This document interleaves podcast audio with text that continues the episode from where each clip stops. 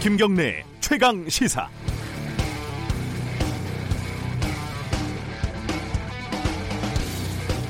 우여곡절 끝에 어찌저찌 어, 국회가 열려서 돌아가고 있습니다.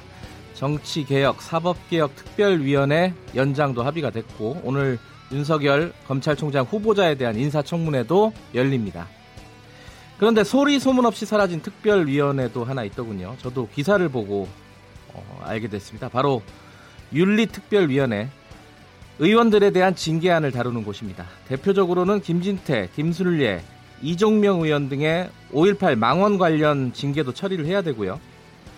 어, 재판거래 의혹을 받던 서영구 의원 그리고 대통령 지지자들에, 대, 어, 지지자들에 대한 혐오 단어를 사용한 나경원 의원 등등도 일단 처리를 해야 하는데 뭐 하나 제대로 진행된 것도 없이 사라졌습니다. 심지어 아무런 논란도 없었죠 사전에. 이런 걸 보고 이심 전심이라고 해야 할 것 같습니다. 국회 정상화 합의문에 서명을 하기 전에 서로 염화 미소를 지으면서 그래 다른 중요한 사안도 많은데 그냥 넘어갑시다. 징계가 뭐가 그렇게 중요합니까? 원래 그건 정쟁 차원이었는데 이심 전심 염화 미소 색즉 시공 공즉 시생 간샘 보살입니다. 아, 국회 개혁과 자정을 국회 스스로에게 맡기는 것이 과연 타당하고 가능한 일인가 계속 의심스럽습니다. 7월 8일 월요일 김경래 최강 시사 시작합니다. 네, 김경래 최강 시사는 유튜브 라이브로도 함께 하실 수 있습니다. 문자 참여 가능하고요. 샵 9730으로 보내 주시면은 짧은 문자 50원, 긴 문자 100원이 들어갑니다. 스마트폰 어플리케이션 콩 이용하시면 무료고요. 오늘 주요 뉴스 브리핑부터 시작하겠습니다. 고발 뉴스 민동기 기자 오늘도 나와 계십니다. 안녕하세요. 안녕하십니까. 첫 소식은 뭐 일본 소식이겠죠? 아베 총리가요. 네. 한국은 대북 제재로 대북 제재를 지키고 있다. 북한에 대해 제대로 무역 관리를 하고 있다고 말하고 있지만 강제징용 문제에 대해 국제적인 약속을 지키지 않는 것이 명확하게 됐다. 그래서 무역 관리도 지키지 않을 것이라고 생각하는 것은 당연하다. 방송에 출연해서 이런 얘기를 했습니다. 무슨 말입니까 이게? 그러니까 이게 약속을 지키지 않는 네. 한국이 대북 제재도 제대로 이행하지 않을 것이기 때문에 네. 일본의 전략 품목들이 북한에 흘러 들어갈 우려가 있다. 이런 뜻으로 해석이 되고 있는데요. 한 나라의 총리가 이런 궤변을 공개적으로 할 수 있다는 네. 것이 좀 놀랍습니다. 논법이 좀 복잡해가지고 네. 잘못 알아듣겠습니다, 사실. 네. 이게 무슨 토론 자리에서 방송 토론에서 한 그렇습니다. 거잖아요, 선거 관련된. 네. 거기에 뭐 다른 야당, 국민민주당 다 다마키 유, 유이치로 이런 사람이 공, 거기서 그런 얘기를 했대요. 무슨 말인지 모르겠다고. 나머지 후보들은 다 이제 비판을 했습니다. 예. 정치인들은. 그리고 또 개별적으로 좀 자세한 질문을 하니까 뭐 그런 사안에 대해서는 언급을 하지도 않았고요. 네. 참. 그 논리 구조를 이해를 하기가 힘든 상황입니다. 어쨌든 이해는 어렵, 지만은 현실은 현실이니까요. 그렇죠. 자, 어, 이재용 부회장, 삼성 부회장이 일본으로 출국할 정도로 지금 뭐 사, 상황이 심각하다. 뭐 네. 이런, 보도들이 많아요. 홍남기 경제부총리하고 김상조 청와대 정책실장이 어제 현대차, SK, LG 등 3대 그룹 총수들과 오찬 회동을 가졌습니다. 네. 일본의 수출 규제 대응책과 향후 규제 확대 가능성에 대해서 협의를 했는데요. 청와대가 보안에 네. 각별히 신경을 쓰면서 장소는 물론이고 참석 기업이 어느 곳인지도 함구하는 그런 모습을 보였는데요. 네. 당사자인 기업들이 나서서 문제를 풀 수 있도록 지원하는 것이 좀더 매끄럽게 문제를 풀 수 있는 방법이다 이렇게 판단을 한 것으로 보입니다. 네. 이재용 삼성전자 부회장은 일본 출국 일정 때문에 어제 오찬 참석이 어려울 것이다라는 예상이 나왔는데 어제 저녁에 출국길에 올랐거든요. 네. 그래서 따로 만났거나 오찬에 참석했을 가능성도 지금 제기가 되고 있습니다. 문재인 대통령도 오는 10일 청와대에서 네. 주요 30개 기업과 간담회를 열어서 대책을 논의할 예정입니다. 그러니까 왜 참석 기업들의 명단을 밝히지 않을까 저도 생각을 해봤는데 네. 뭐 일본에서 보면은 좀 부담스러울 수도 있을 것 같아요. 그렇죠. 기업 입장에서는 네. 어, 그걸 신경 써서 청와대에서 얘기를 안 했을 수도 있고 어쨌든 지금 뭐 여러 가지로 복잡하게 대책을 마련하고 있는 것 같습니다. 네. 제가 오프닝에서도 얘기했는데 윤리특위가 그냥 없어져 버렸어요. 그죠? 지난달 말에 활동이 종료가 됐습니다. 네. 원래 윤리특위가 상설위원회였는데 지난해 7월 교육문화위원회를 교육위원회와 문화체육관광위원회로 분리를 했거든요. 네. 상설위원회 수를 늘리지 않기 위해서 윤리특위를 비상설특위로 바꿨습니다. 그러니까 징계를 심사하는 상임위원회가 사라졌기 때문에 뭐 5.18 망원 의원을 비롯해서 38건의 징계안이 소관 상임위도 없이 국회에 지금 계류 중인데요. 네. 오프닝에서 말씀하신 것처럼 뭐 여러 의원들이 지금 걸려 있습니다. 네. 외교 기밀을 유출한 자유한국당 강효상 의원을 비롯해서 재판거래 의혹을 받고 있는 서영교 의원 등까지 네. 어, 굉장히 많은 의원들이 지금 징계 안에 계류 중인데 정치적으로 부담되는 의원 징계를 피하기 위해 여야가 이심전심으로 윤리특위 연장을 하지 않은 것 아니냐 이런 비판이 제기가 되고 있습니다. 이런 건 국회 계류 중이라기보다는 표류 중이다 이렇게 표현을 해야 될 것 같습니다. 그렇습니다. 자, 특성화 고등학교 어, 예전에 이제 공고, 상고 이런 실업계 고등학교를 그렇습니다. 통칭하는 거죠. 네. 그 학생들이 어, 집회를 열었어요. 무슨 일이죠? 특성화 고등학생 권리 연합회라는 그 조직이 있는데요. 네. 어제 정부 서울 청사 앞에서 기자회견을 가졌습니다. 지난 6월 12일부터 열흘 동안 전국 64개 학교의 학생, 졸업생 등을 상대로 네. 실습실 사례 등을 조사를 했거든요. 근데 전국의 여러 학교에서 납땜 실습 수업 때 마스크를 지급하지 않거나 환풍기를 가동하지 않는 사례를 확인했다고 밝혔습니다. 아하. 작업복 그리고 장갑조차 없어서 납 파편에 화상을 입는 일도 발생을 했다고 하는데요. 이들이 지난달 14일 교육부와 전국 17개 시도교육청을 상대로 실습 때 학생들에게 지급하도록 하는 뭐 어, 운영 지침 등이 있는지 등을 확인을 했는데 네. 이게 정보 공개 청구를 했습니다. 그런데 교육청은 대부분 매뉴얼이 존재하고 안전 점검도 실시하고 있다 이렇게 답변을 했습니다. 네. 특성화 고등학교 연합회는 교육부와 교육청의 안전 계획이나 점검이 형식적으로 이루어지고 있다 이렇게 비판을 하고 있습니다. 마스크도 안 준다. 그렇습니다. 예. 얼마 별로 가격은 얼마 안 할 것 같은데. 그렇죠. 신경을 안 쓰는 거죠. 그렇습니다. 뭐, 이따가 좀 가라 뭐 이런 식인 것 같은데. 네. 자, SBS 정글의 법칙이 좀 구설수에 올랐습니다. 지금까지 실시간 검색어 상위권에 있던데요. 아, 그래요? 태국 당국이 멸종위기종인 대왕조개를 채취한 SBS 정글의 법칙 출연자를 국립공원법 그리고 야생동물보호법 위반 이 두 가지 혐의로 경찰에 고발했다고 밝혔습니다. 네. 그러니까 지금 태국 당국이 지목한 배우가 이여름 씨인데요. 네. 지난달 29일 방송에서 이 씨가 아, 대왕조개 세 마리를 채취해서 이걸 출연진들이 먹는 그런 모습이 그려졌습니다. 근데 태국에서는 대왕조개가 멸종 위기종으로 보호받고 있기 때문에 네. 만약에 이걸 채취할 경우에 국내 약 76만 원 정도의 벌금이나 음흠. 5년 이하의 징역형 또는 두가 두 처벌 모두 받을 수가 있거든요. 네. 정글의 법칙 제작진이 처음에는 불법적인 부분이 없었다라고 해명을 했는데 지난 5일 현지 규정을 사전에 충분히 숙지하지 못하고 촬영한 점에 대해서 깊이 사과드린다라는 입장을 밝혔거든요. 네. 근데 태국 현지 매체들이 이 정글의 법칙 제작진이 밝힌 입장을 반박을 했습니다. 네. 그러니까 태국 관광 스포츠부에 보낸 공문을 공개를 했는데요. 이 공문을 보면 해당 문서에서 제작진은 태국에서 사냥하는 모습을 촬영하거나 방송으로 송출하지 않겠다라는 부분을 아, 명시를 그래요? 하고 있습니다. 예. 네. 그러니까 국내에서는 이번 논란이 SBS가 아니라 배우 이여름 씨에게 초점이 맞춰지는 것에 대한 비판 여론도 나오고 있습니다. 네, 마지막으로 그 우리공화당이 광화문에 또 천막을 설치했어요. 결국은 예. 서울시가 이걸 막겠다고 했는데 네. 우리공화당이 설치를 했거든요. 네. 어제 오후 6시까지 자진 철거하지 않을 경우에 행정 대집행 절차를 이행하겠다고 했습니다만 네. 집행 가능성은 현재로서는 당분간은 낮다 이런 전망이 음. 나오고 있습니다. 네. 왜냐하면 대규모 인력을 동원을 해야 되거든요. 조원진 대표가 우리 어, 최강 시사랑 인터뷰를 하면서 네. 광화문 광장은 넓다. 얼마든지 칠 수 있다 이렇게 얘기를 했는데 네. 이게 결국은 여론 싸움이 될 것 같아요. 그렇습 집행 여부가 문제가 아니라. 네. 자 오늘 여기까지 듣죠. 고맙습니다. 고맙습니다. 뉴스브리핑 고발뉴스 민동기 기자였고요. 김경래 최강 시사 듣고 계신 지금 시각은 7시 34분입니다. 김경래의 최강 시사는 여러분의 참여를 기다립니다. 샵 9730으로 문자 메시지를 보내주세요. 짧은 문자 50원, 긴 문자 100원. 콩으로는 무료로 참여하실 수 있습니다. 네. 어, 김경래 최강시사 듣고 계시고요.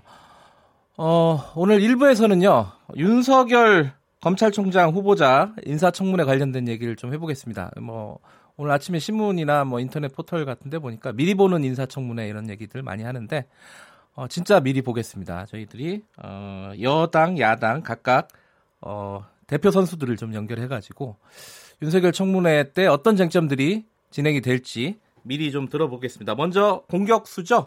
어, 자유한국당 김진태 의원 연결해 보겠습니다. 시간이 한 20분 정도 되니까요. 한 10분씩 정도 어, 이렇게 어, 편의상 좀 나눠서 하겠습니다. 김태 의원님 연결돼 있죠? 안녕하세요. 네, 안녕하세요. 네, 일단 좀 총론적으로요. 어, 윤석열 후보자에 대한 인사청문회 전략, 뭐 평가, 뭐 이런 것들을 먼저 좀 말씀을 해주시죠. 네. 그리고 제가 이 저 KBS 라디오 잘 안 나오는데 오늘 정말 특별히 좀 출연했다는 거 좀 알아주시고. 아이고 감사합니다. 그리고 이제 몇 시간 뒤면 인사청문회 시작하기 때문에 네. 여기서 제가 이걸 다다 공개를 하면 안 됩니다. 아 중요한 것만 얘기해 주세요. 그동안 이제. 준비를 할 예. 수가 있기 때문에 그런 네네. 점도 좀 있습니다. 네. 는 아주 특이한 거 제가 두 가지를 로 보고 있는데요. 네. 오늘 인사청문회가 네. 첫 번째는 대한민국 정부가 생긴 이래 검찰총장을 하겠다는 사람 중에 최초로 네. 동성애를 옹호하는 후보자입니다. 아 동성애를 옹호한다. 동성애를 옹호해요. 동성 예. 결혼까지 다. 예. 아또 그게 뭐 양심적 병역 거부도 다 인정하고 뭐 이럴 정도입니다. 그래서 이거는 나라가 이렇게 엉망이니까 이런 정도의 사람이 이제 검찰총장까지 하겠다, 법을 집행하겠다는 사람이 이제 나오는구나 이런 예 생각을 일단 하고 있고요. 듣겠습니다. 예 첫 번째가 그렇고요. 네, 네. 두 번째는 네. 그 단골 메뉴인 무슨 위장전이 뭐 부동산 투기가 문제되지 않은 또 거의 첫 번째 청문회. 어 그건 무슨 뜻이죠? 그러면 좋은 것 같죠? 예. 위장전이 이런 거가 없어요. 예. 그런 게 없고 대신 뇌물 무슨 직권 남용, 네. 친인척 사기 예. 한 50배는 더 중한 이런 것들이 지금 논란이 음. 되고 있어요. 예, 예. 알겠습니다. 그럼 말씀 정도입니다. 예, 예. 말씀을 해 주셨으니까 첫 번째, 두 번째를 좀 나눠서 간, 간략하게 좀 여쭤볼게요. 자, 첫 번째는 동성애를 옹호한다. 이게 언제 그 윤석열 총장 후보자가 얘기를 한 거죠? 이거? 바로 엊그저께 그 서면 답변서를 아, 서면. 답변서였어요. 예. 그러면서 예. 뭐 그런 거 저런 거 온갖 예. 그 것에 대해서 아주 그 진보 정권의 코드에 맞춘 이런 네. 발언을 했는데 네. 저는 그걸 보고도 정말 아주 놀라서 뒤집어졌습니다. 네. 그 개탄을 하고 있는 중에 예. 언론 보도 난 걸 보니까 네. 오 윤석열이 북한을 주적으로 인정한다더라. 네. 오이 정권에 대해서도 할 말은 한다 이렇게 나왔는데 네. 아니 그럼 북한이 주적이란 건 당연하고도 당연한 거지 그걸 인정한다는 게 무슨 뉴스거리가 됩니까? 음흠. 그거 말고는 네. 전부 진보 정권 코드 맞춘 거예요. 뭐 음. 촛불은 무슨 뭐 민주주의의 획을 긋는 역사적인 사건이네 뭐네 이런 공직 후보자는 그런 네. 정치적인 것에 대해서는 중립성을 가지고 네. 굉장히 좀 신중하게 해야 되는데 네. 자신을 검찰총장 시켜준 저 문재인 대통령이 너무나 고마운 거죠. 시키는 대로 다 할 사람입니다. 그 근데 동성애를 옹호하나 아니면은 저기 뭐 반대하나 이거는 거- 어, 검찰총장 직무하고는 크게 연관이 없는 얘기 아닌가요 혹시? 없지가 않고요. 네. 그게 지금 여러 가지 예. 그 무슨 군 형법에도 보면은 그 처벌 받게 돼 있거든요. 아하. 또 뭐 강제 추행이다, 뭐 성소수자다, 모든 거를 그런 식으로 네. 그런 생각을 하게 되면 이 네. 법을 집행함에 있어서 네. 엄청난 차이가 있는 거죠. 뭐 그 동성애자들 가서 온갖 성물란된 그런 것을 해도 그걸 네. 뭐, 뭐 처벌한다거나 뭐 와서 어, 동성애자가 와서 몸을 만든, 만지거나 하더라도 그걸 무슨 뭐 강제추행으로 처벌하겠습니까? 이런 네. 식으로 생각을 하면 알겠습니다. 그럼 겁니다. 두 번째 말씀하신 부분 여쭤보면요. 그 말, 어, 혐의, 뭐랄까요. 이게 논, 논점이 많습니다. 뇌물, 아까 직권남용, 사기, 여러 가지 말씀을 해주셨는데, 이 중에 좀 제일 중요한 것들, 청취자 여러분들께 한두 가지만 좀 네. 소개를 해주시죠. 네. 오늘 아무래도 제일 그 논란이 될 건데요. 네. 전 용산 세무서장을 했 던 윤우진 무슨 뇌물 사건이 있습니다. 네. 자, 이제 그런 사람이 하나 있는데 저는 이걸 윤우진 게이트라고 부르는데요. 네. 잘 나가는 현직 검사의 친형이에요. 이 윤대진, 그렇죠. 예, 검찰국장의 형이죠. 윤석열, 예. 윤석열의 형은 아니고 예, 예, 예. 이름도 비슷한 예. 대윤 소윤 하는데 윤대진 예. 지금 법무부 검찰국장의 친형입니다. 네. 이 사람하고 윤석열하고 뭐 이렇게 다 안다고 그거는 시인을 해요. 네. 서로 이렇게 잘 친하게 지내던 사람이 경찰 수사를 받으니까 뇌물로 네. 경찰 수사를 받으니까 이 이후로 일어나는 일들이 영화보다도 더 재밌습니다. 네, 간략하게 소개를 네. 해주시면요. 예. 경찰이 청구한 구속영장, 압수수색 영장을 검찰에서 일곱 번을 기각을 합니다. 네. 이 사람이 태국으로 도망을 갔어요. 예. 그리고 나서 1년 만에 인터폴에서 잡아왔는데 검찰에서 또, 기- 또 영장을 기각을 합니다. 네. 그리고는 나중에는 슬그머니 무혐의로 처리를 해요. 네. 그래서 우리가 오늘 증인으로 신청을 했죠. 채택이 됐습니다. 아, 윤우진 전 세무서장을 어, 증인으로 채택을 하셨다고요? 그럼요. 네. 네. 그래서 야 이게 저, 미- 저 여당 더불어당에서 웬일로 이거를 합의를 해줬나 했더니만 네.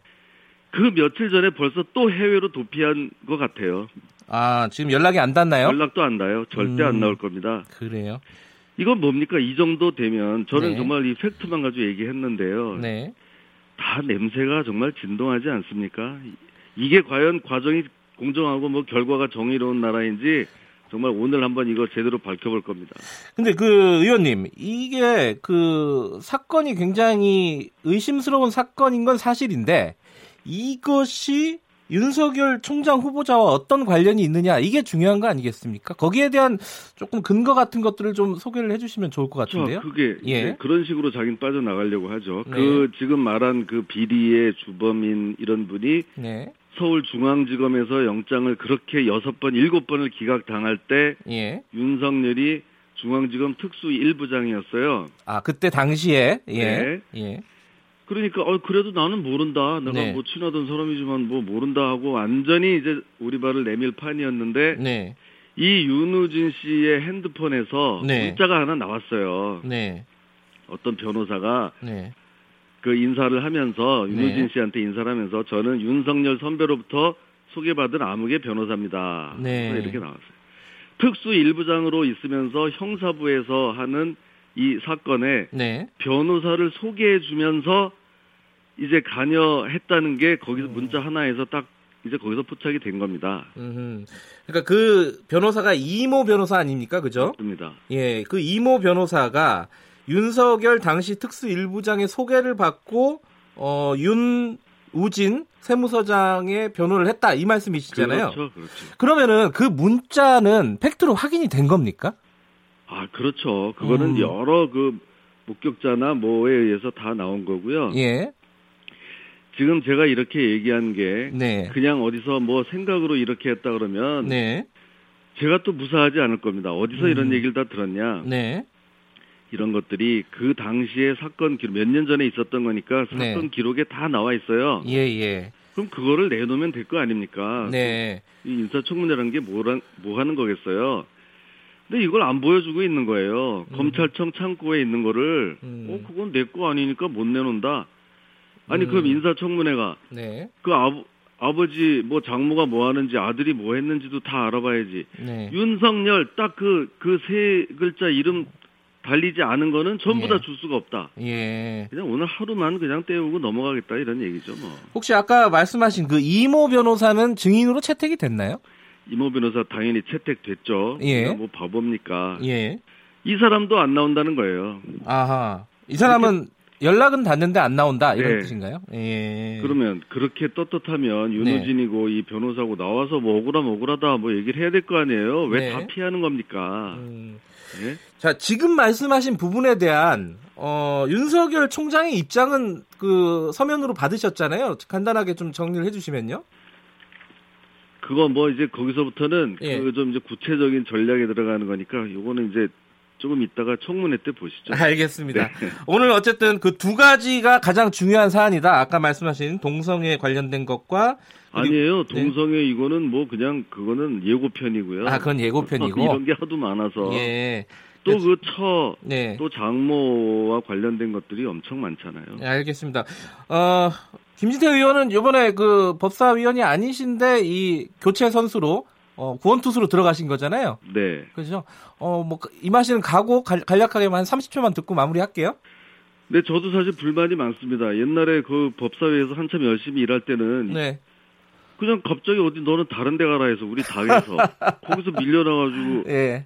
어 정말 정말 울면서 다른 데 나와서 이제 네. 또 다른 상임위에서 좀 정 좀 붙일만 하니까 이제 또 아쉬우니까 너 네. 와서 좀 이거 해달라 그래서 사실은 가기 싫지만 어떻게 하겠습니까? 이런 정말 이런 사람이 검찰총장이 돼서는 안 된다는 생각으로 나가서 예.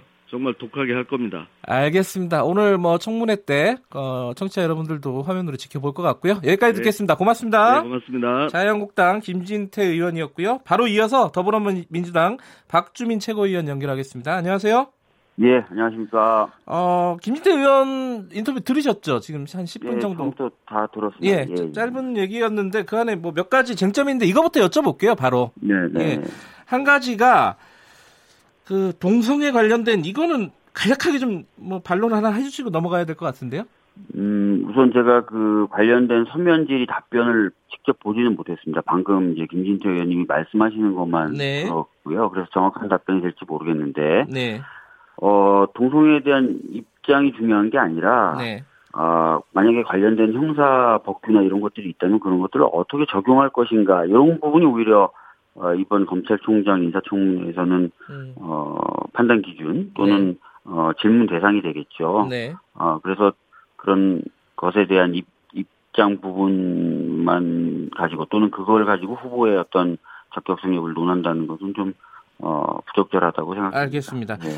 어, 그, 윤대진 법무부 감- 네. 검찰국장의 형, 윤우진 전 세무서장 사건과 관련해서, 네. 자, 윤우진 전 세무서장에게 당시 특수 일부장이었던 윤석열, 어, 지금 후보자가, 네. 어, 이모 변호사를 소개를 해줬다. 이건 변호사법 위반이잖아요. 만약에 소개를 해줬다면은. 네. 그런 문자까지 나왔다.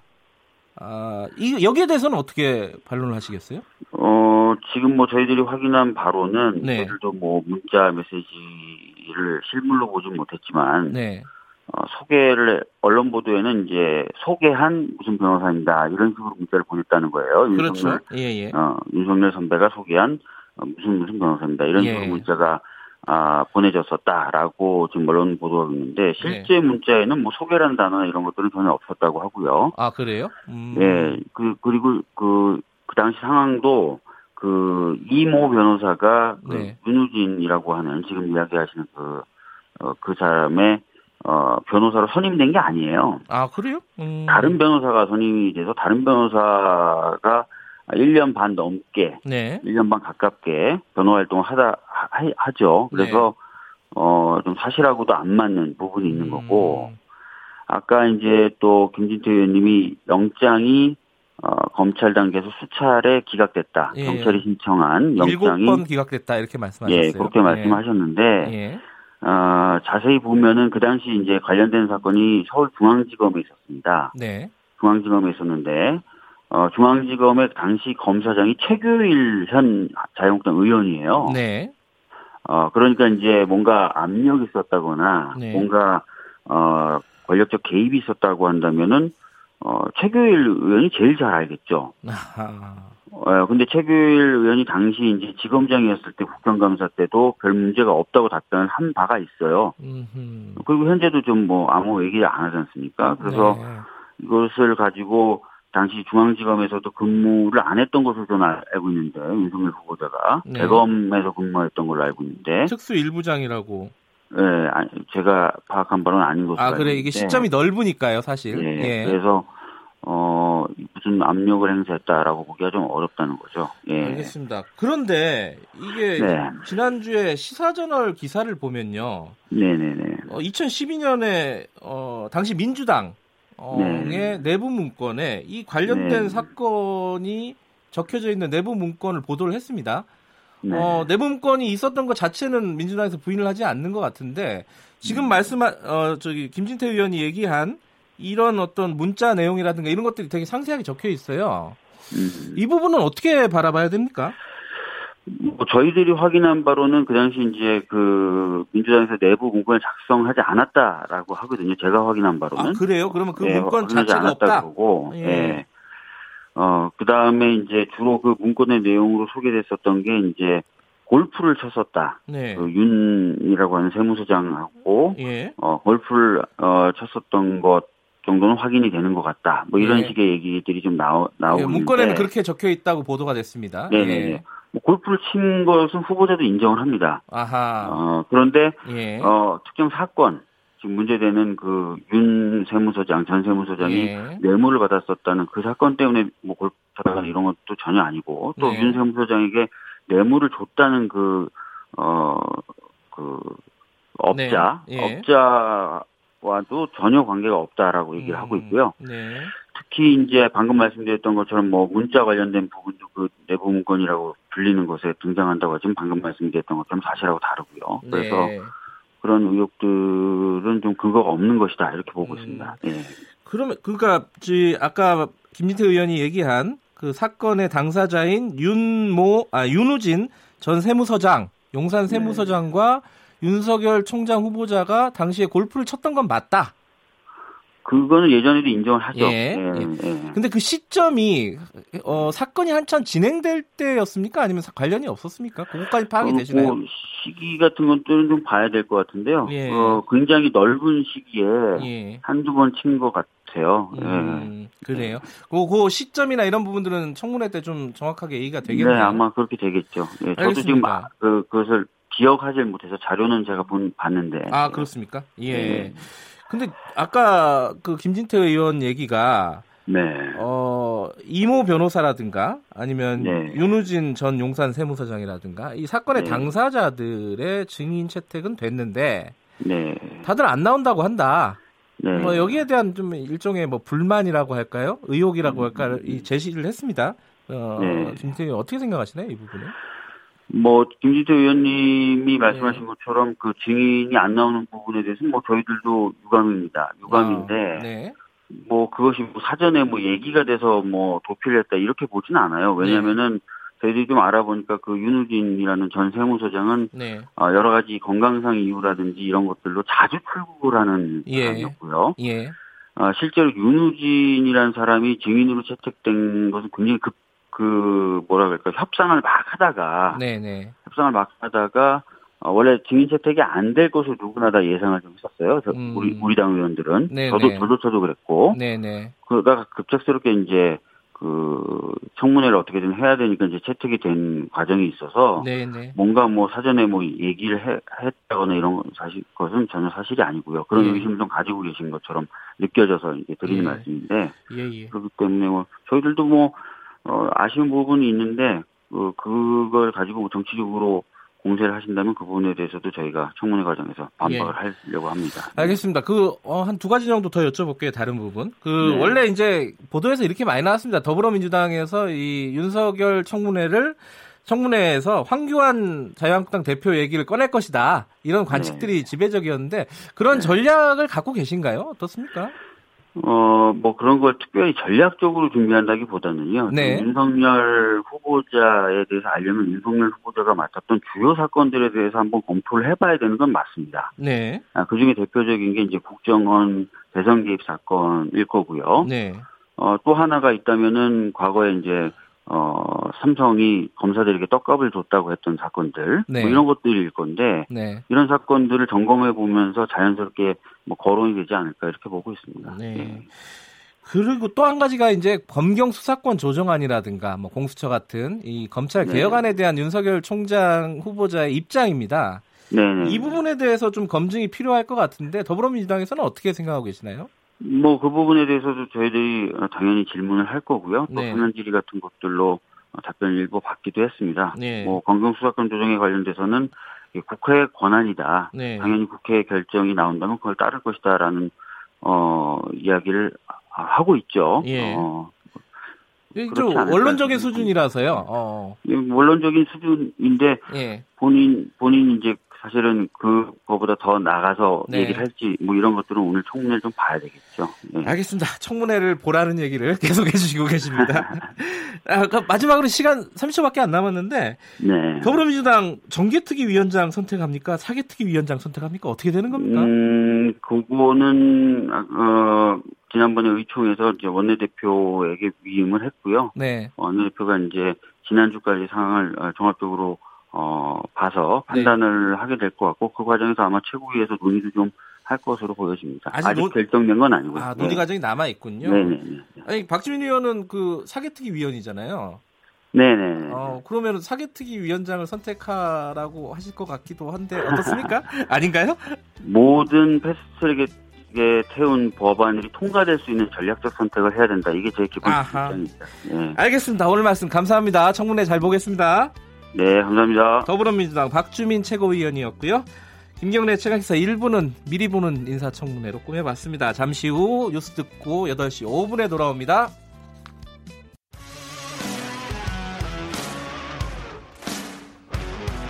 탐사보도 전문 기자 김경래 최강 시사.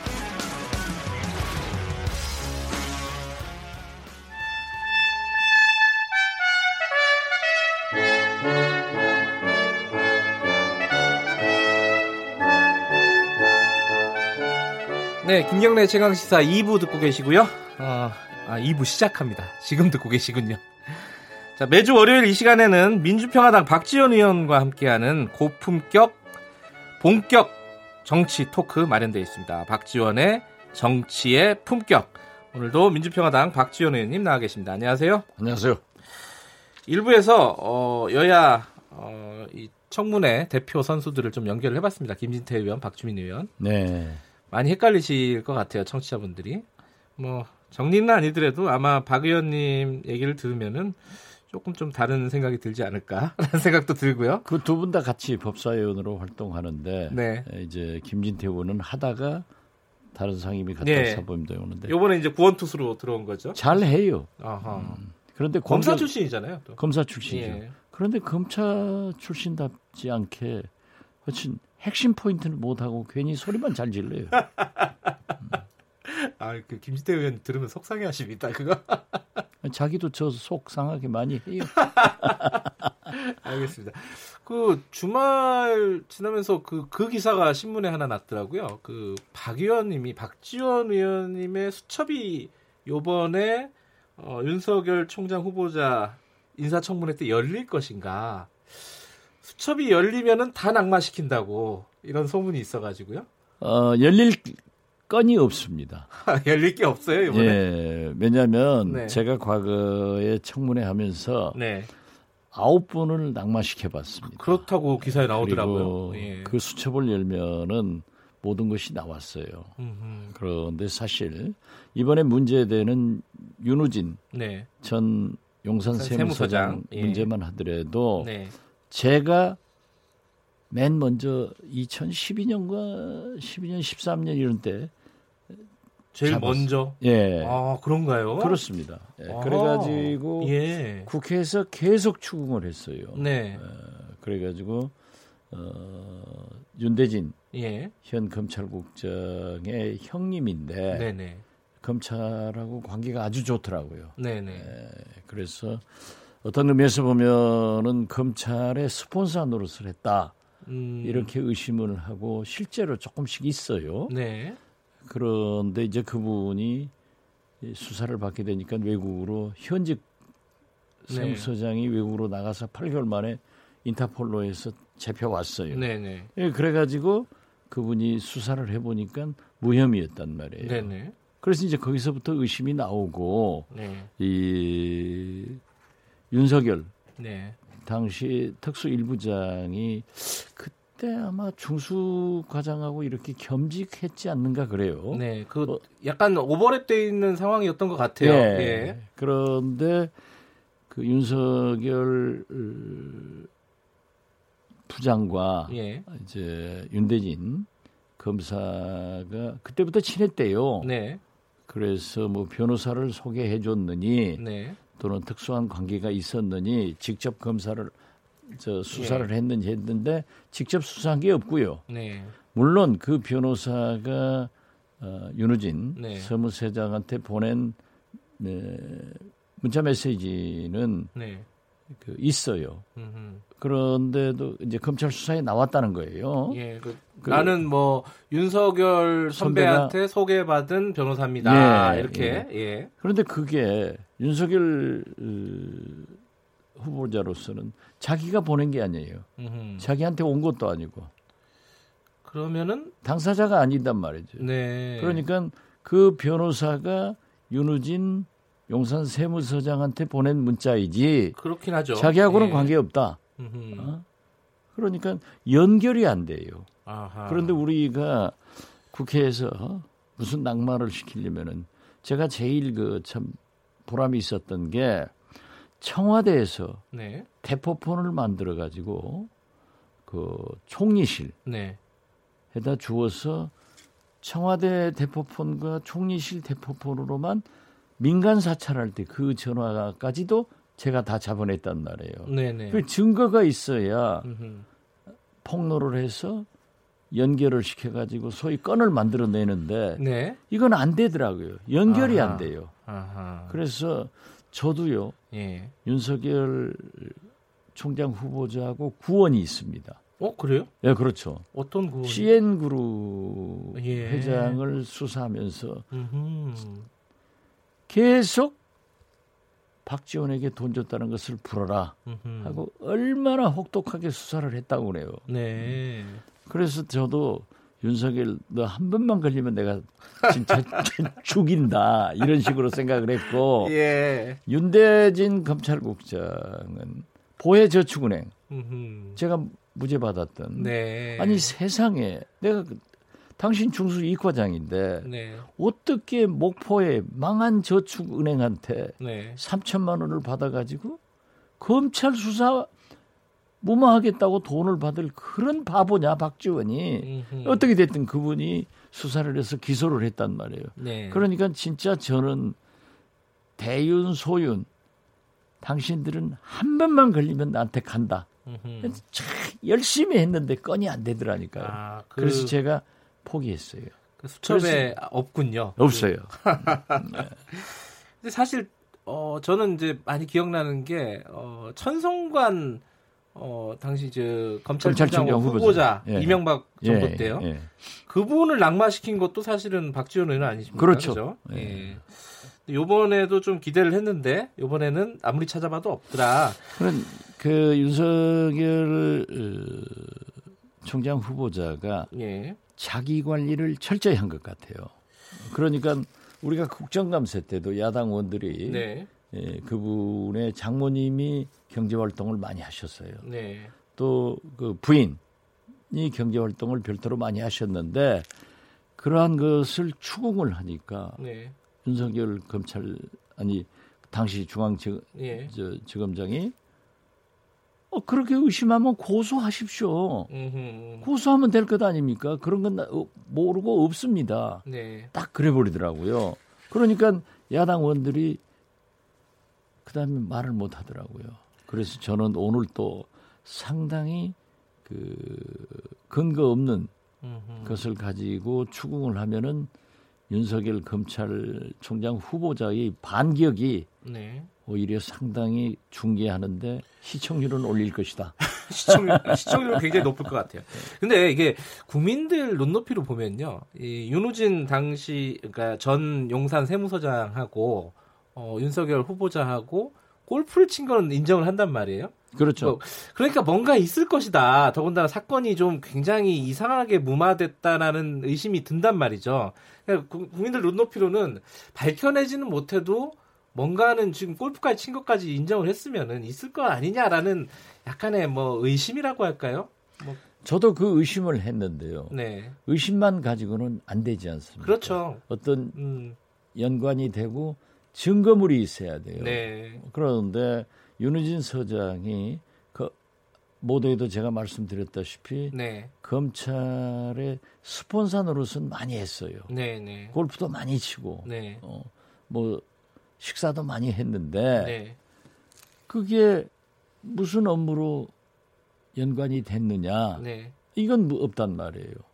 청탁이나 뭐가 단 의심스러운 게 왜 검찰 수사가 수사 조사 시- 시작되니까 외국으로 튀었느냐? 네. 그랬다가 8개월 만에 인터폴에 의거해서 잡혀온 사람이 네. 검찰의 무혐의가 됐단 말이에요. 네. 그 문제에 대해서도 저도 굉장히 추궁을 했지만은.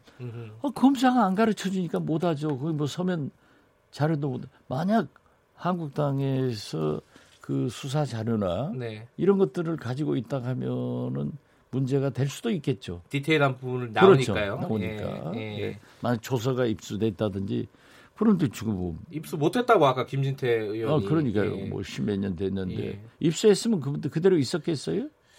알겠습니다. 지금은 윤석열, 윤대진 이 두 대윤 소윤에 대해서 네, 한국당이 잡으면은 가만 안 둔다 네, 이렇게 되고 벼르고 있고 네. 당시는 박지원이가 벼르고 있었단 말이에요.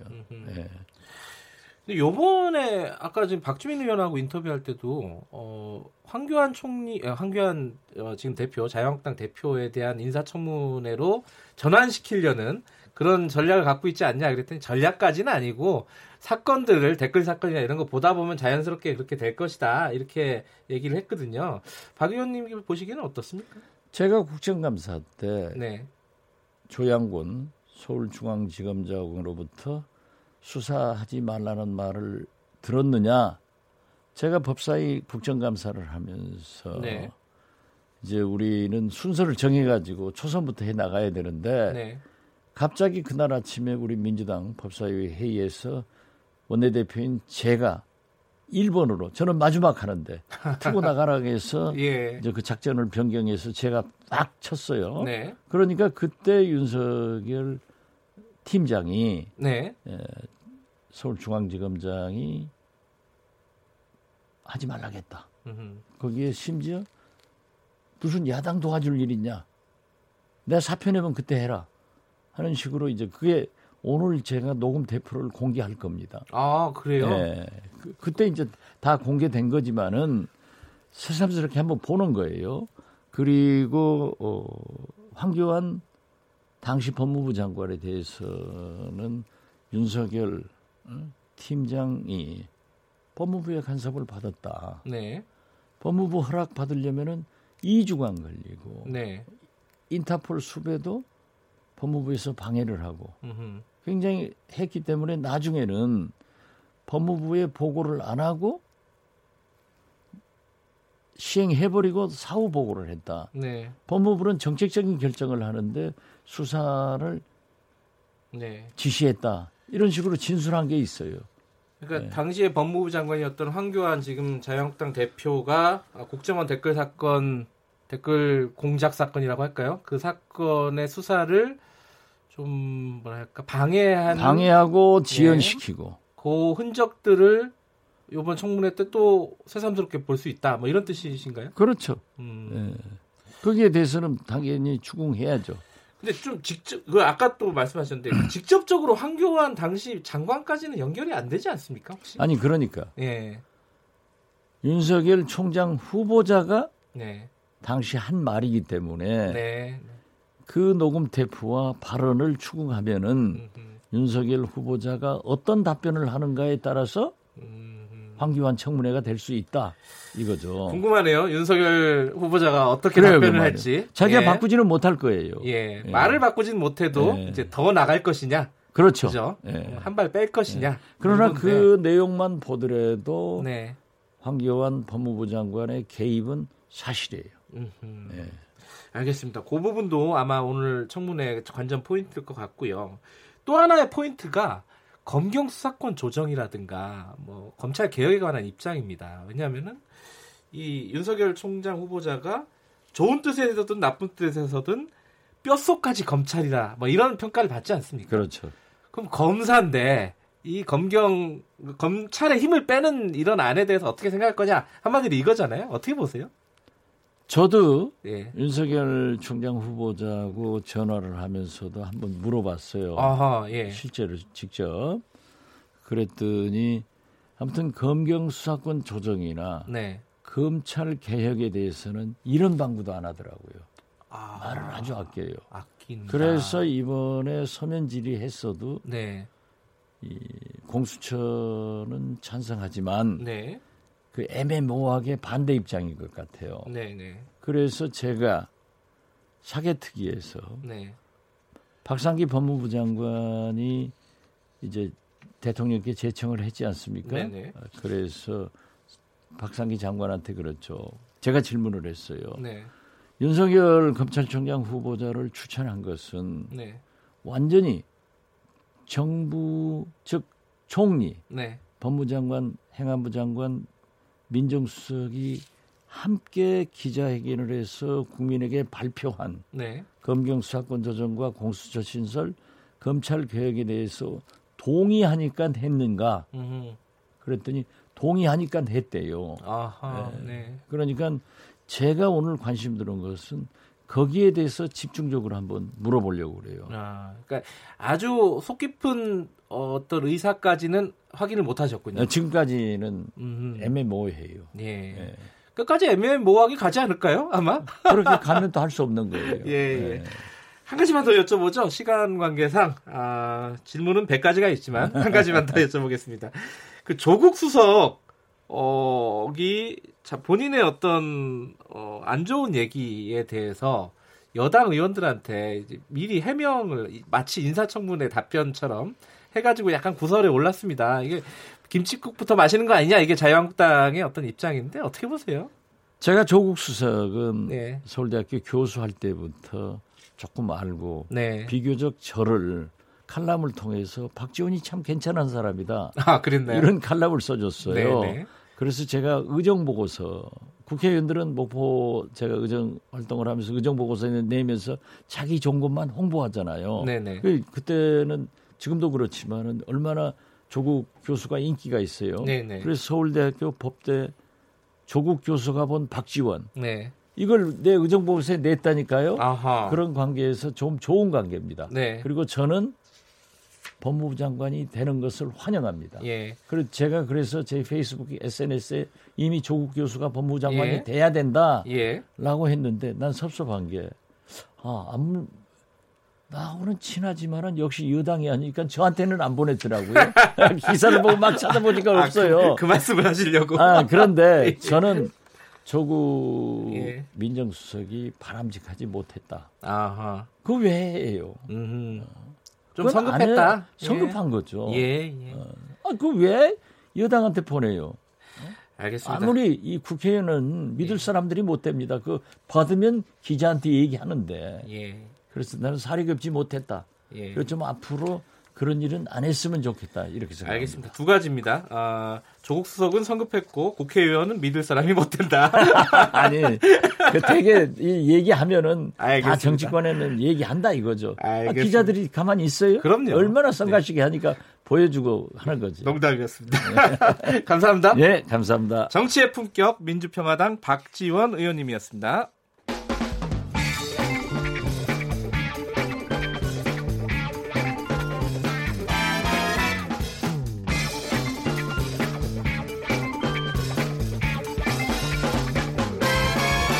윤태곤의 눈.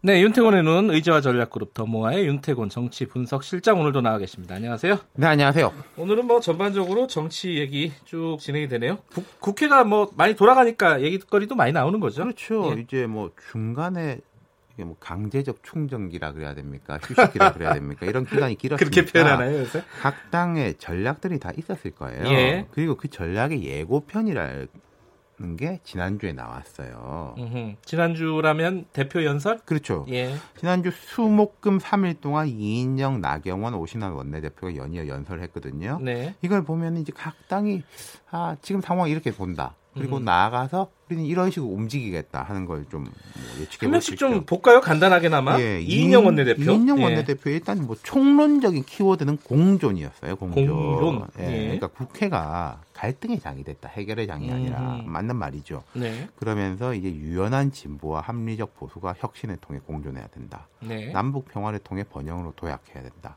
사회적 약자에 대한 배려와 포용이 포용이 필요하다. 이랬는데 이가 여야 공존, 보수 진보 공존, 뭐 남북 공존, 사회적 약자와 강자의 공존으로 이렇게 쭉 확장시켜 나간 거죠. 네. 자, 그 선거법 얘기도 좀 했었어요. 자, 이원내 대표 이런 말 했습니다. 선거제도에도 공존의 길은 비례대표제 개혁에서 출발한다. 음. 비례대표를 폐기하고 전부 지역구 선출로 대체하자는 한국당의 선거법 개정안은 분명 어깃장이었다. 남은 두 달 동안 국회 정개특위 에서 국회 구성원 모두가 합의하는 선거제도 개혁에 한국당이 적극 동참하길 진심으로 기대한다. 이쭉 한국당에 대한 이야기지 그러네요. 않습니까? 예. 사실 이건요. 정의당, 민주평화당, 바른미래당 들으라고 한 이야기 아, 성격이 강하다고 오히려 봐요. 저는. 예. 그럴 수 있겠네요. 예. 뭐 한국당은 뭐 이 말에 반짝 크게 신경을 안쓴 걸로 보이는데 네네. 네. 특위 문제에 대해 가지고 양당 합의를 했고 거기에 대해서 나머지 정당들 반발이 강하지 않습니까? 예. 그리고 이 교섭단체 연설 전후에서 우리 방송에도 이런 이야기 많이 나온 걸로 아는데 민주당이 정개특위 맡을 거다. 예. 나머지 당들 너무 걱정하지 마라. 네네. 그런 가닥이었잖아요. 네. 근데 그 다음날 의총에서 그 결정 못하고 이번 주로 넘겼단 말입니다. 결정을. 네.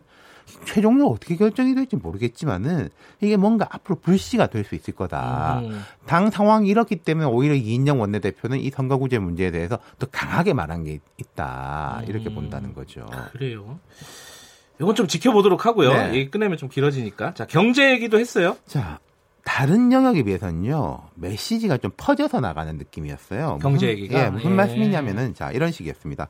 노령 노동 인구의 고령화, 베이비붐 세대 은퇴가 진행되고 있으니까 이분들이 빈곤의 악순환에 빠지지 않도록 공공 일자리 확충이 피, 불가피하다. 하지만 역시 일자리 창출의 주역은 기업이다. 최저임금 급격한 상승은 효과도 있었지만 부작용도 있었다. 자영업에 과감한 투자를 해야 한다. 영세 자영업자가 늘지 않도록 관리해야 한다. 결론은 추경으로 귀결되긴 했는데 네. 뭐랄까 지금 정부가 처해 있는 상황이 그대로 드러난 느낌이 들었어요. 이거 중요하다. 근데 음. 이면도 있다. 이게 있어야 되는데 저것도 있다. 이게 청와대나 정부의 지금 메시지도 좀 비슷하거든요. 어떤 식이냐면은 개혁을 우리가 포기한 건 아니다. 하지만 기업의 힘을 실어야 된다.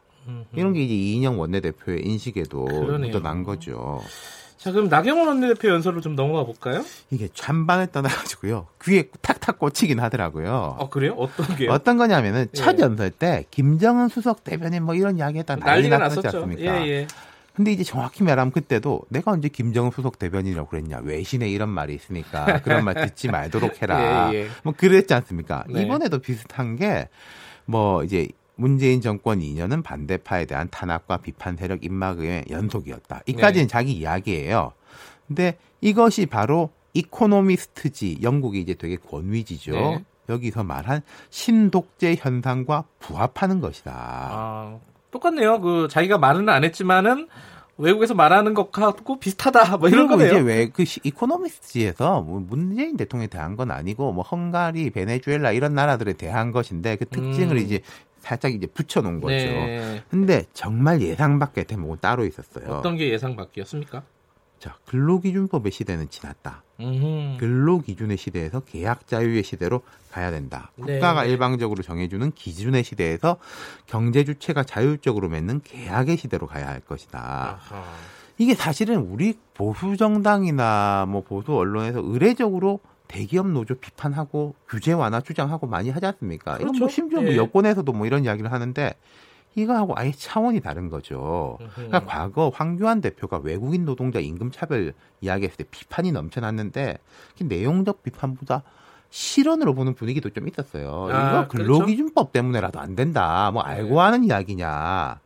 근데 나경원 원내대표 연설을 보면은 이게 실언이 아니라 뭔가 좀 전략적 변화? 그러니까 한국당이 뭐랄까 지금 기존에 했던 거를 좀 뛰어넘는 어떤 자유지상주의적인 변화. 이게 사실은요. 트럼프 대통령 체제 이후에 우리가 상상력을 벗어나는 것들이 되게 많아지거든요, 국제적으로. 그럼 한국당도 약간 그런 흐름으로 가는 거 아닌가. 이런 식으로 된다면은, 뭐, 기존의 좌우 갈 갈등을 넘어서는 새로운 갈등이 전개될 가능성도 좀 엿보였어요. 아예 근로기준법을 어 뭐랄까 없, 없는 셈 치고 그러니까 예. 각자 노동자하고 그 고용주가 일대일로 알아서 하라. 근로기준법이란 건 노조도 못하는 사람들을 보호하기 위한 것이었는데 알아서 하시오라고 하면은 벌거벗고 나서는 거 되잖아요. 이게 전략적이라 그러면은 굉장히 큰 파란이 그렇죠. 예상이 되는 거죠. 정기 국회를 좀 봐야 될 것 같아요. 이 부분은. 알겠습니다. 여기까지 네. 듣겠습니다. 고맙습니다. 감사합니다. 윤태권 실장이었고요. 잠시 후 3부에서 다시 뵙겠습니다.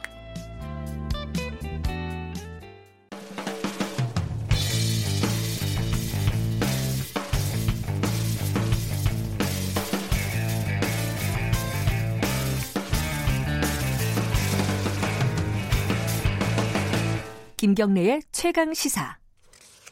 네, 김경래 최강 시사 3부 시작하겠습니다. 3부에서는요. 내일 집배원들 총파업이 예고가 돼 있잖아요. 물론 오늘 협상 여부에 따라서 어, 안 할 수도 있습니다. 근데 지금 그럴 확률이 아직까지는 높아 보이지는 않습니다. 이게 지금 집배원들이 파업에 나서는 이유는 뉴스에서 많이 보셨을 겁니다. 과로사들이 지금 계속 일어나고 있습니다. 워낙 노동 강도가 강하다 보니까 집배원들의 과로사도 있고 그리고 이 다른 직종에 비해서 이 노동 시간이나 이런 것들이 좀 어처구니 없을 정도로 많은 것도 사실이라고 합니다.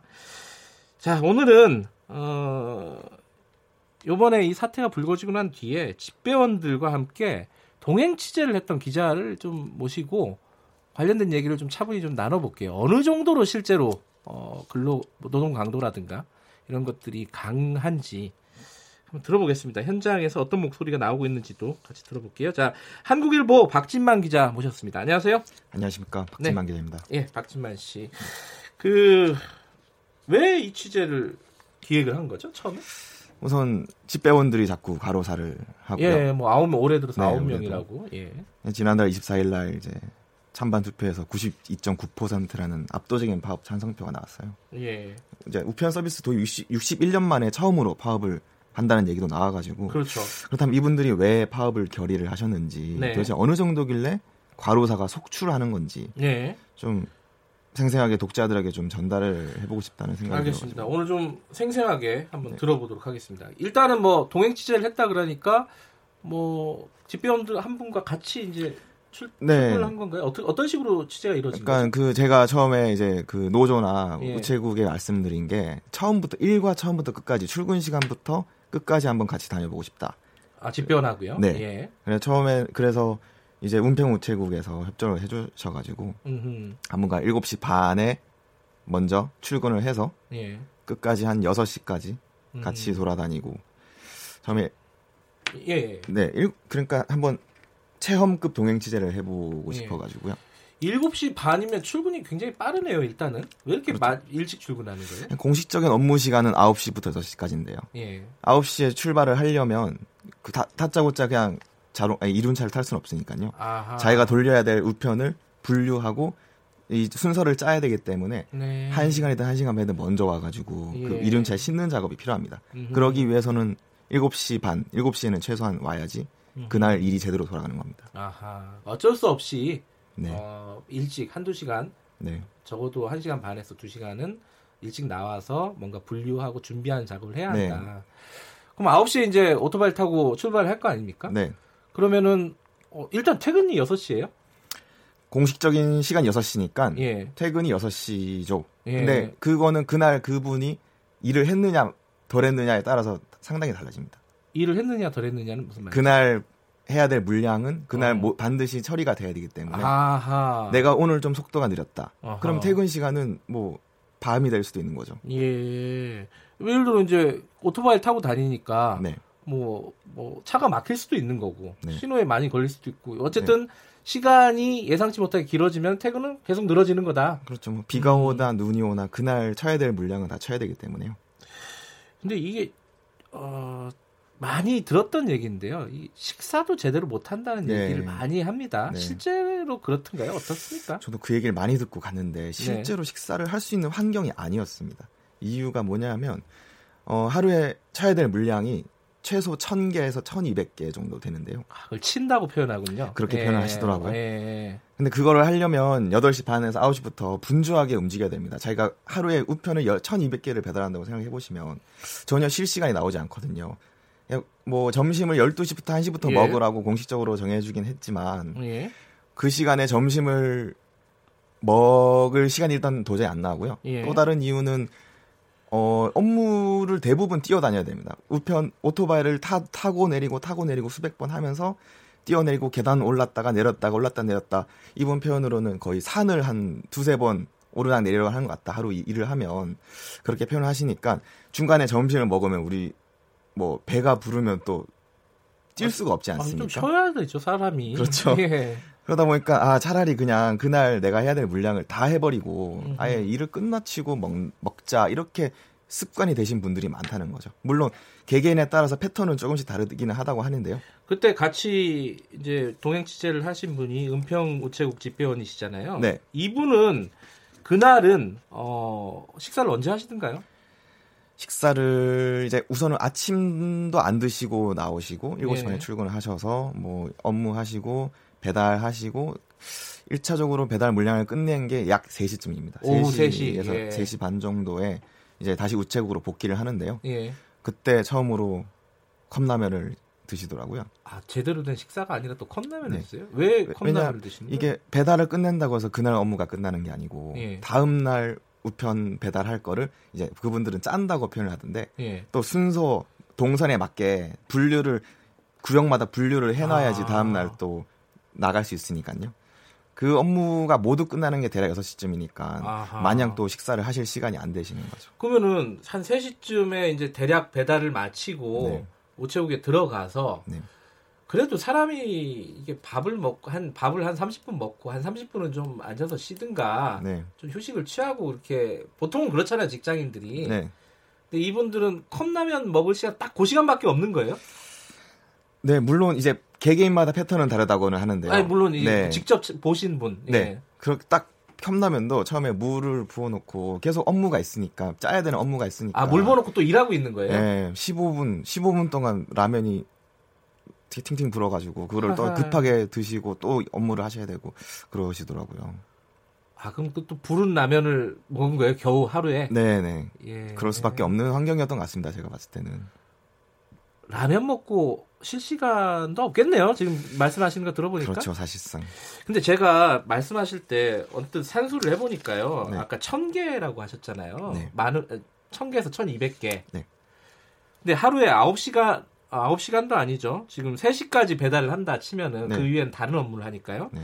9시에서 3시까지면은 뭐 5시간밖에 안 되지 않습니까? 그렇죠. 그죠? 5시간, 6시간 정도 네. 안에. 그 그거 해야 6시간이라고 치면요. 60분씩 자면 66, 360분 아닙니까? 네. 근데 천 개를 어떻게 이게 하나 돌리는 하나 배달하는데 1분이 안 걸린다는 얘기예요. 그렇죠. 한 30초, 20초에 배달을 이게 무슨 아이언맨도 아니고 이게 뭐 말이 안 되지 않습니까? 산술적으로? 이게 어떻게 두세 개씩 묶여 있으니까 그런 건가요? 그 우선? 이 실제로 정말 말 그대로 뛰어다니십니다. 한 아. 6시간 동안.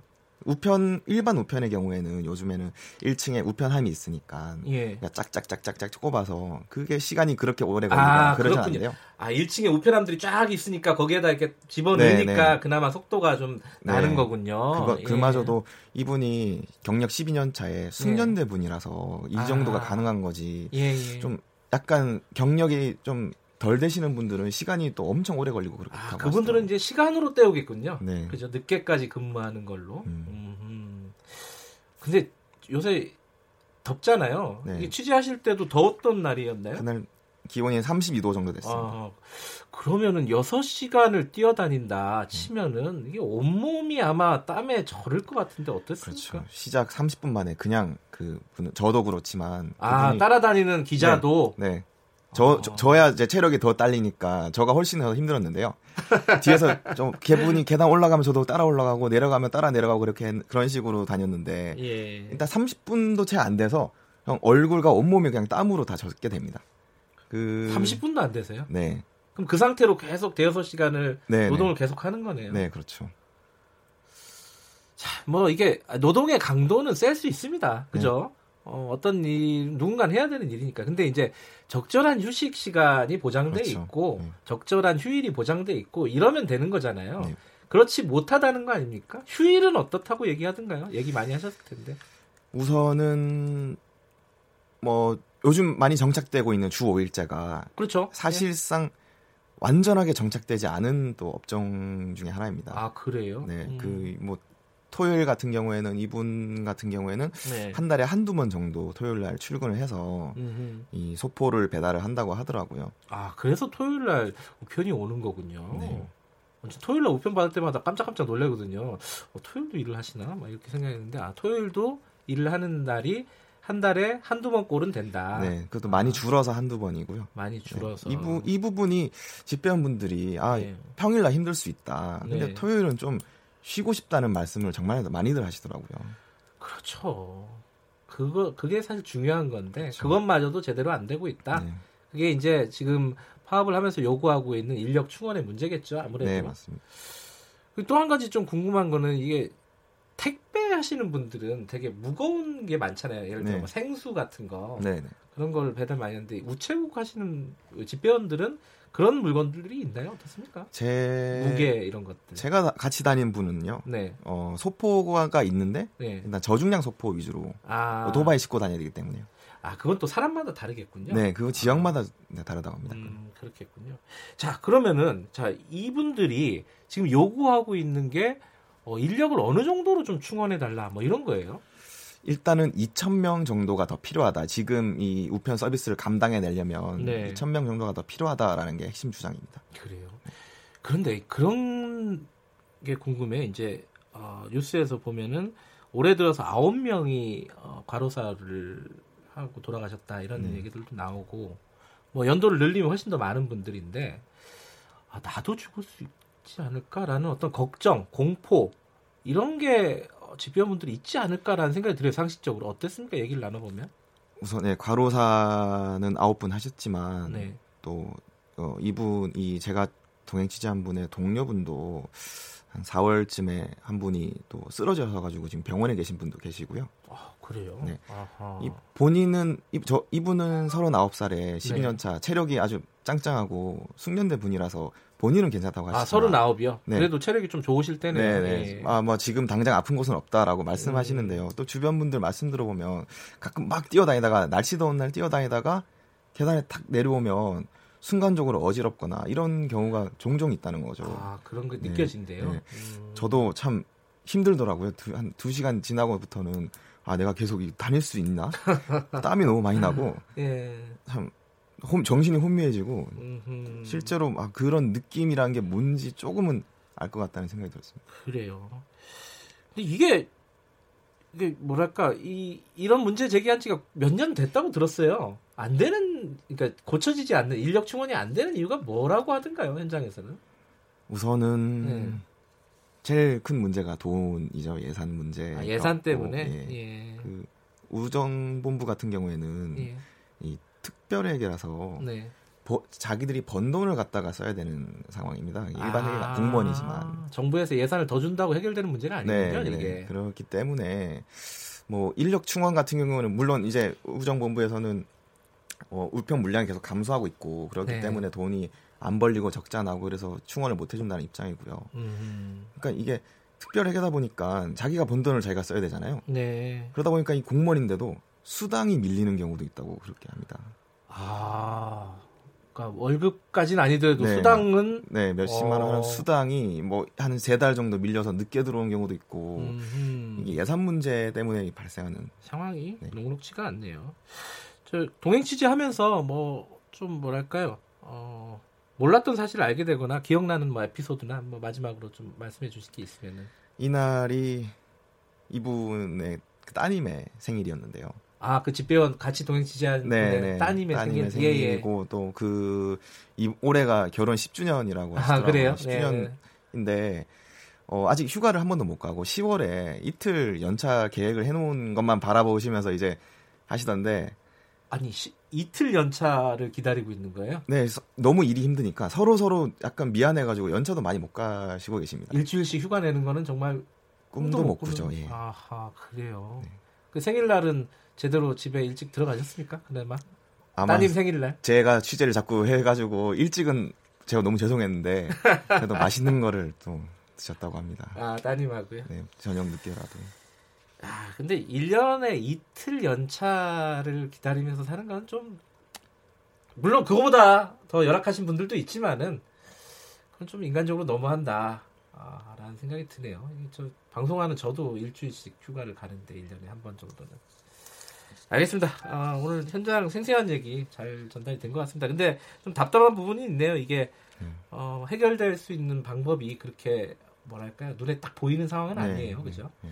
내일 파업이 어떻게 진행이 될지는 한번 좀 지켜보도록 하고요. 오늘 말씀 감사합니다. 감사합니다. 네, 한국일보의 박진만 기자였고요. 김경래 최강 시사 듣고 계신 지금 시각은 8시 45분입니다.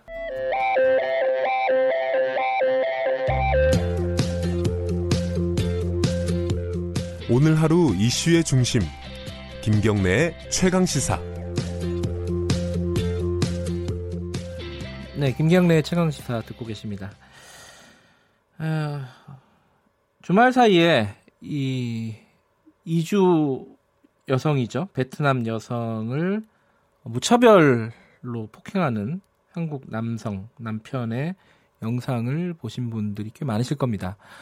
어, 워낙 충격적이었고요. 어, 저도 인터뷰를 지금 할 건데 굉장히 좀 화가 나는 영상이더라고요. 어떻게 저럴 수가 있을까?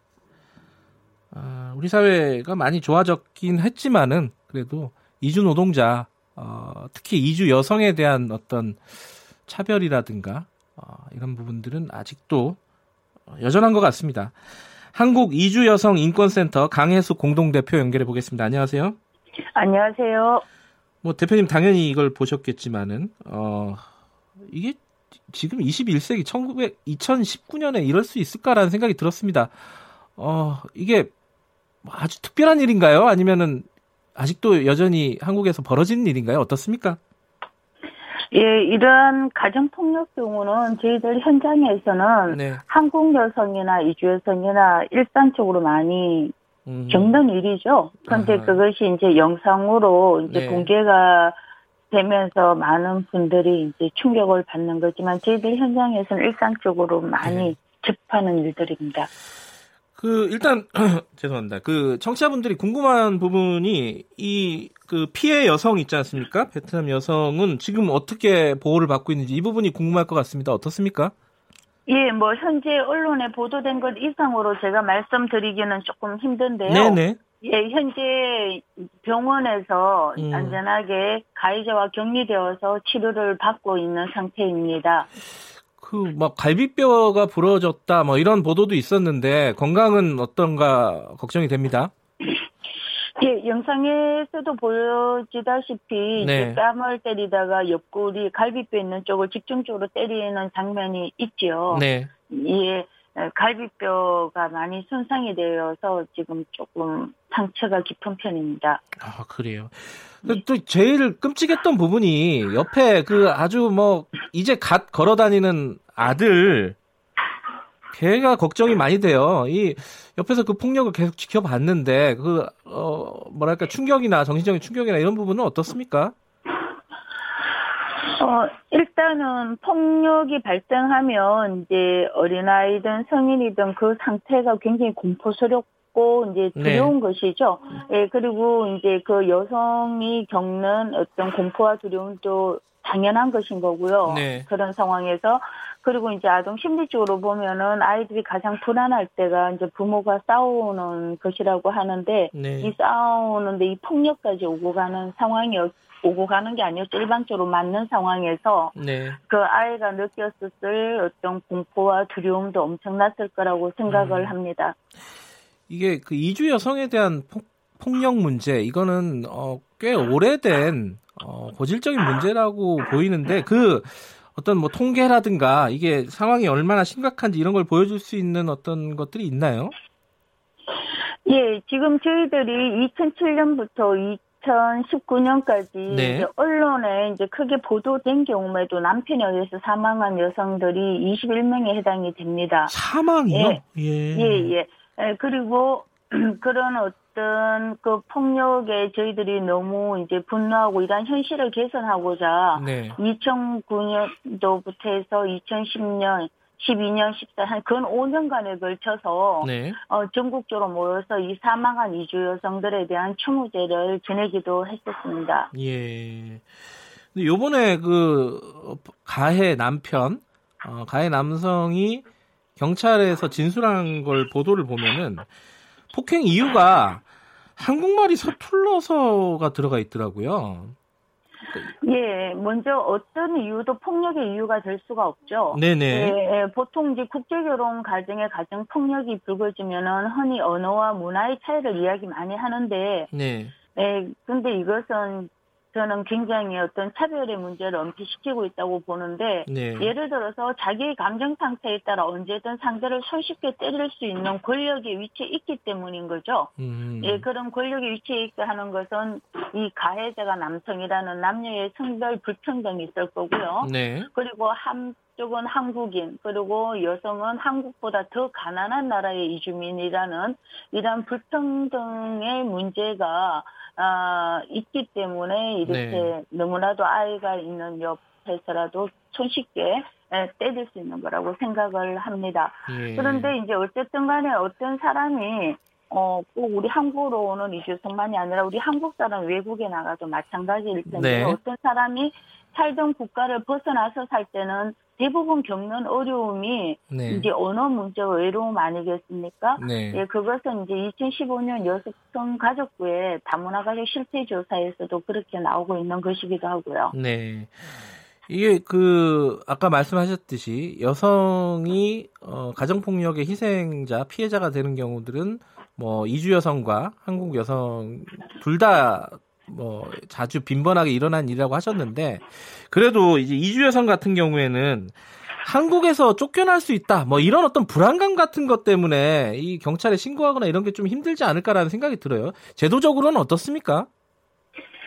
예, 일단 가장 먼저 이주 여성이 겪는 외로움은 내가 이러한 가정폭력 피해를 겪었을 때 네. 우리나라 가정폭력특별법의 적용을 받을 수 있는데 네. 그 사실 자체를 알기가 힘든 거죠. 아하, 왜냐하면은 네. 가정 폭력을 겪는 사람들은 선주민 여성이든 이주 여성이든 다 삶이 통제 상황에 놓이는 겁니다. 네. 가정 폭력이라는 것이 폭력으로서 그 여성을 통제하기 위한 가장 극단적인 형태로 나타나는 거거든요. 네. 그런 물리적인 폭력이 있다라는 것은 삶 전체가 통제를 당하는 것이기 때문에 네. 주변 사람들과 네트워크가 이루어진다거나 그런 정보를 가질 기회가 없다라는 얘기죠. 네. 예, 그렇기 때문에 어, 이런 지원 기관이 있다 그러더라도 잘 알지를 못하는 경우가 많은데요. 네. 일단 이런 이주 여성들을 인권 지원하기 위한 이주 여성 상담소가 올해부터 시작이 되어서 네 군데의 상담소가 있습니다. 전국에. 네. 예. 그리고 전국에 이주 여성 쉼터가 있고요. 예. 예. 그리고 이제 365일 24시간 운영되는 1366과 1577 1366으로 전화하시면 예. 이주 여성 폭력 문제에 상담할 수 있는 기관과 연결이 가능합니다. 예, 그 1366으로 걸거나 1577에 1366으로 걸면은 어, 상담이 가능하다라고 말씀하시는 네. 거고요. 네. 여보세요? 네, 네. 예, 예.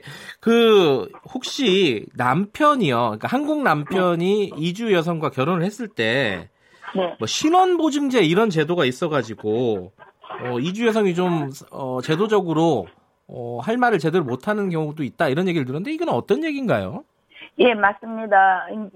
어, 한국에 이제 90일 이상 체류하는 외국인들은 다 외국인 등록증을 발급받게 되어 있는데요. 예. 결혼 위주 여성들도 마찬가지입니다. 그런데 네. 이렇게 외국인 등록증을 발급할 때부터 어, 결혼 이주 여성 한국인 배우자의 신원 보증이 유효해야만이 체류할 수 있습니다. 예, 그 이후에도 체류 연장이나 한국 국적을 취득하려고 신청할 때도 네. 이 남편의 신원보증이 유효한가를 보고 그 외의 서류도 남편의 절대적인 도움이 필요한 음. 거기 때문에 어, 이주여성이 설사 가정폭력 피해에 노출되어 있다 그래도 네. 체류 연장을 위해서는 쉽게 상담소를 찾거나 경찰에 신고하기가 아. 어려운 조건이 있는 것이죠.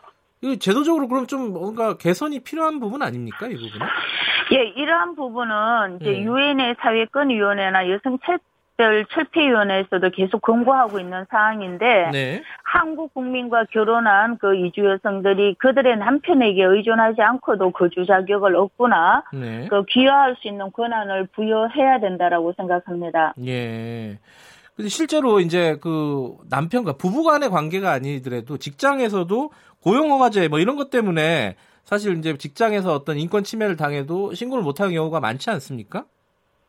예, 맞습니다. 지금 현재 우리나라에서 이주 노동자와 관련된 정책은 고용 허가 제도인데 이제 네. 표현에서도 나오지만 고용을 허가하는 것인 겁니다. 네. 그래서 한 개별 이주 노동자가 사업장을 변경하려고 하면 현재의 사업장 고용주의 사인이 필요합니다. 예. 예, 그래서 그 사업장에서 이제 성폭력이나 이런 것이 노출되어 있더라도 네. 사장이 사인을 하지 않으면 사업장 변경을 할 수가 없는 것인 거죠. 음, 네. 예, 그렇기 때문에 지속적인 성폭력이 노출될 수가 있는데 이것이 이제 그 작년 미투 운동 이후에 네. 예, 성폭력도 사업장 변경 사유가 될 수 있기 때문에 음. 지원 기관을 통해서 변경하셔 하실 수 있도록 이제 됐고요. 알겠습니다. 그리고 이제 더 중요한 것은 미등록 이주 여성들입니다. 예. 예, 그 미등록 이주 여성들 같은 경우는 굉장히 이제 출입국 관리 사무소에 네. 신고를 한다든지 이런 어떤 협박을 통해서 네. 지속적으로 성폭력에 노출되어 있기 때문에 네. 어, 미등록일지라도 성폭력에 대해서